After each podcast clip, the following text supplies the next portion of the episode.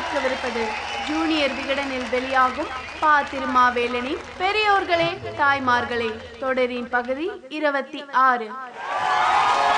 பெரியோர்களே தாய்மார்களே. தமிழ்நாடு சட்டமன்றம் தேதி குறிப்பிடப்படாமல் ஒத்திவைக்கப்பட்டு உள்ளது. மூன்றாவது முறையாக ஜெயலலிதா தலைமையிலான ஆட்சி அமைந்து நான்கரை ஆண்டுகள் முடிந்துவிட்டது. மார்ச் மாதம் தாக்கல் செய்திருக்க வேண்டிய மானிய கோரிக்கைக்கான விவாதம் செப்டம்பர் மாதத்தில் மிக மிக தாமதமாக நடந்துள்ளது. செப்டம்பரிலாவது நடத்தினார்களே என்று மனதை ஆறுதல் படுத்திக் கொள்வதை தவிர வேறு வழியில்லை இந்த ஆட்சியில் முழுமையாக நடக்கும் இறுதி கூட்டத்தொடர் இதுதான். அடுத்த ஜனவரியில் கூடும்போது ஆளுநர் உரையுடனும் மார்ச்சில் இடைக்கால நிதிநிலை அறிக்கையுடனும் முடிந்து போகும். மே மாதத்தில் இவரோ அல்லது அவரோ பதவி ஏற்கக்கூடும். எனவே இந்த ஆட்சியின் கடைசி கூட்டத்தொடர் முடிந்துவிட்டது. இது சட்டமன்றமா அல்லது பாராட்டி போற்றும் மணிமண்டபமா என்று சந்தேகம் ஏற்படும் வண்ணம் தமிழ்நாடு முதலமைச்சரை மனம் குளிர வைக்கும் காட்சிகளைத்தான் நித்தமும் பார்த்தோம். பெரும்பான்மை பலம் இருக்கிறது என்பதால் டேபிள் ஃபேன் போல விரும்பிய பக்கமெல்லாம் திருப்பி வைத்துக் கொண்டு வெண்சாமரம் வீசிக்கொள்ளலாம் என்று ஒரு ஆட்சி நினைப்பதே மக்களாட்சியின் மாண்புக்கு செய்யப்படும் இழுக்கு. இந்த தமிழ்நாடு சட்டமன்றத்துக்கு அன்றைய பெயர் மதராஸ் லெஜிஸ்லேட்டிவ் கவுன்சில். முதல் தேர்தல் முடிந்து முதலாவதாக சட்டமன்றம் ஆயிரத்தி தொள்ளாயிரத்தி இருபத்தி ஒன்னாம் ஆண்டு ஜனவரி மாதம் இருபத்தி ஒன்னாம் நாள் கூடியது. மிகச்சரியாக தொண்ணூத்தி நான்கு ஆண்டுகளுக்கு முன்னால் நடந்தது என்ன என்பதை தோண்டி பார்க்கும்போது முதல் நாளே இந்த மண்டபத்தில் பாராட்டு மழைதான் பொழிந்துள்ளது. மதராஸ் லெஜிஸ்லேட்டிவ் கவுன்சிலை தொடக்கி வைப்பதற்காக லண்டனில் இருந்து வேல்ஸ் இளவரசர் வருவதாக இருந்தது. ஆனால் அவரை அனுப்பி வைக்க ஜார்ஜ் மன்னர் சம்மதிக்கவில்லை. ஆனால் தனது சித்தப்பாவான கன்னாட்டை அனுப்பி வைத்தார். பத்து நாட்கள் முன்னதாக மலேயா என்ற கப்பலில் வந்து சென்னை துறைமுகத்தில் இறங்கிவிட்டார் கனாட்.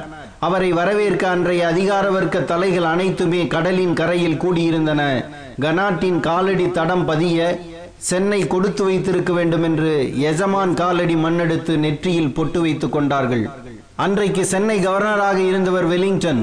கனாட்டை வரவேற்று வெலிங்டன் பேசிய பேச்சுதான் இரட்டையாட்சி மலர்ந்த பிறகு நடந்த தேர்தலுக்கு பிறகு கூடிய சட்டமன்றத்தில் ஒலித்த முதல் பேச்சு. தமிழ்நாடு சட்டமன்றத்திற்கும் பாராட்டு ஒலிக்கும் பூர்வீக பந்தம் உள்ளது என்பதற்கு உதாரணமான பேச்சு அது. இதோ வெலிங்டன் பேசுகிறார்.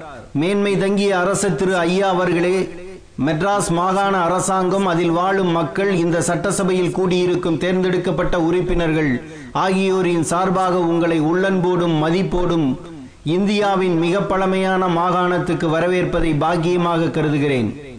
மேன்மை பொருந்திய தாங்கள் இந்த மறக்க முடியாத தருணத்தில் இந்தியாவின் கரைகளில் எங்களது தலைநகரில் கால் பதித்திருப்பது எங்களின் நன்றிக்கு உரியதாகும்.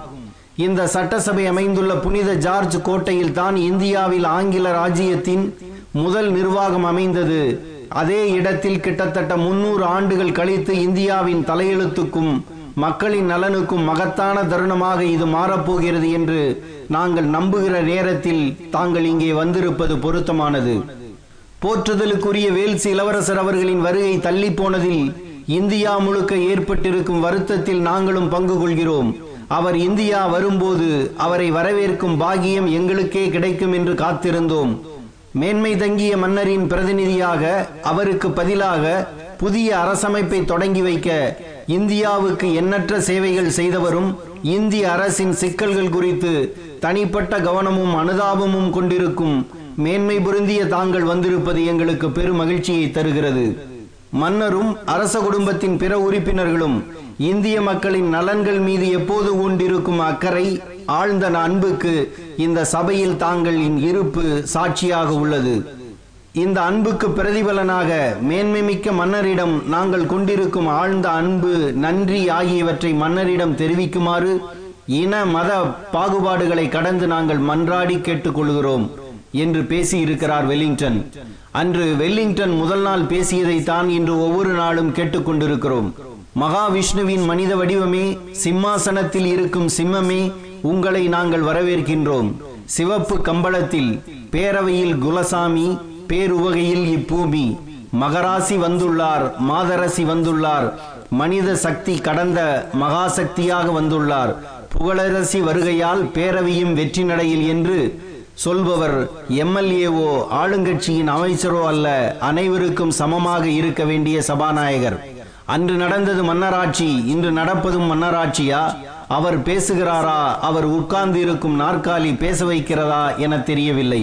ஏனென்றால் இதற்கும் ஒரு காரணம் இருக்கிறது. ஆயிரத்தி தொள்ளாயிரத்தி இருபத்தி ரெண்டாம் ஆண்டு மார்ச் மாதம் ஆறாம் நாள் இந்த சபையில் ஒரு நிகழ்ச்சி நடந்தது. அன்றைக்கு ஆளுநர் வெலிங்டனும் அவரது மனைவியும் இந்த சட்டமன்றத்திற்கு வந்திருந்தார்கள்.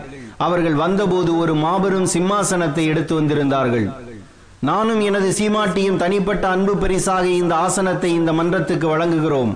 எனது சீமாட்டியின் தந்தையார் இங்கிலாந்தின் பிரபுக்கள் அவையிலும் காமன் சபையிலும் உறுப்பினராகவும் அமைச்சராகவும் இருந்தவர். எனது தாத்தா இங்கிலாந்து காமன் சபையின் தலைவராக இருந்தவர். எனவே நான் தலைவர் என்ற நாற்காலியின் நிழலில் வளர்க்கப்பட்டவன் என்று சொல்லி இந்த ஆசனத்தை பரிசாக வழங்கினார் வெலிங்டன். அவர் கொடுத்த அந்த ஆசனம்தான் இன்று சபாநாயகர்கள் உட்காரும் நாற்காலியாக இருக்கிறது.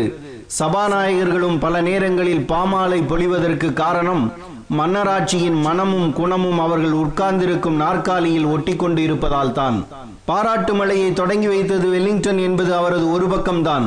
இன்னொரு பக்கம் மிக தேர்ந்த நிர்வாகி என்று பெயர் எடுத்தவர் அவர். சென்னை ராஜதானியில் முதல் தேர்தல் ஆயிரத்தி தொள்ளாயிரத்தி இருபதாம் ஆண்டு நடந்தபோது ஆட்சி அமைக்க யாரை அழைப்பது என்று குழப்பம் ஏற்பட்டது. அதற்கு முன்பு வரை இவ்வளவு விரிவான தேர்தலே நடக்கவில்லை. வெலிங்டன் தான் தனது அனுபவத்தின் மூலமாக பெரும்பான்மை உறுப்பினர்கள் எந்த கட்சியில் இருந்து வென்று வருகிறார்களோ அந்த கட்சியின் தலைவரை ஆட்சி அமைக்க சொல்லலாம் என்று நீதி கட்சி தலைவரான சர்பிடி தியாகராயை ஆட்சி அமைக்க அழைத்தார். ஒவ்வொரு கட்சி உறுப்பினருக்கும் தனித்தனி இருக்கை ஒதுக்கி ஒரே கட்சியைச் சேர்ந்தவர்கள் சேர்ந்தார் போல் உட்கார்ந்து சபை நடவடிக்கைகளில் பங்கேற்கும் வசதியை செய்து கொடுத்தவரும் வெலிங்டன் தான். மற்ற மாகாண சட்டசபைகளில் ஒரு உறுப்பினர் எந்த இடத்தில் வேண்டுமானாலும் பூங்காவில் உட்காருவது போல உட்காரலாம் என்ற வரைமுறையற்ற தன்மை இருந்தது. வெலிங்டன் தான் அதை மாற்றியமைத்தார். விஜயகாந்துக்கு பக்கத்தில் விஜயபாஸ்கரும் வேலுமணியும் உட்கார்ந்து விட்டால் சபையில் என்ன நடக்கும் என்பது அன்றே வெலிங்டன் மனக்கண்ணில் ஓடியிருந்தாலும் ஆச்சரியமில்லை. அந்த வெலிங்டன் தனது முதல் உரையிலேயே இன்னொரு முக்கியமான கருத்தை சொல்லி போனார். எல்லாம் வல்ல கடவுளின் விருப்பத்தோடு பொதுமக்களால் தேர்ந்தெடுக்கப்பட்ட இந்த முதல் சட்டசபையின் செயல்பாடுகள் மதம் ஜாதி வேறுபாடுகளை கடந்து மாகாணத்தின் வளர்ச்சி வளம் ஆகியவற்றுக்கும் மக்களின் அமைதி மனநிறைவு மகிழ்ச்சி ஆகியவற்றுக்கும் மேன்மேலும் உதவும் என்று வாக்குறுதியும் அளித்தார். சபாநாயகருக்கு தன் வீட்டில் இருந்து நாற்காலியை கொடுத்த அன்றும் இந்த ஆசனத்தில் அமரப்போகிறவர்கள் இந்த சபையின் கௌரவத்தையும் கண்ணியத்தையும் கட்டிக்காக்க வேண்டும். இதுவரையில் இந்த சபை எப்படி திறம்பட நடைபெற்றதோ அதுபோலவே இனியும் புத்தி கூர்மையுள்ள தீர்ப்புகளின் மூலம் தீர்மானமான முடிவுகள் மூலம் அவர்கள் சபையை நடத்தி செல்வார்கள் என்று நம்புகிறேன் என்றும் நம்பிக்கை தெரிவித்தார். சென்னை அண்ணா சாலை தேவி திரையரங்கத்தில் இருந்து எக்ஸ்பிரஸ் அவென்யூவுக்கு திரும்பும் பகுதியில் இன்று தலப்பாக்கட்டி பிரியாணி ஹோட்டல் இருக்கும் இடத்துக்கு அருகில் ஒரு காலத்தில் வெலிங்டன் தியேட்டர் இருந்தது. அது இடித்து தரைமட்டமாக்கப்பட்டது போல வெலிங்டனின் வாக்குறுதியும் நம்பிக்கையும் பொய்த்து போய்விட்டது என்பதை மனச்சாட்சி உள்ளவர்கள் ஒப்புக்கொள்வார்கள்.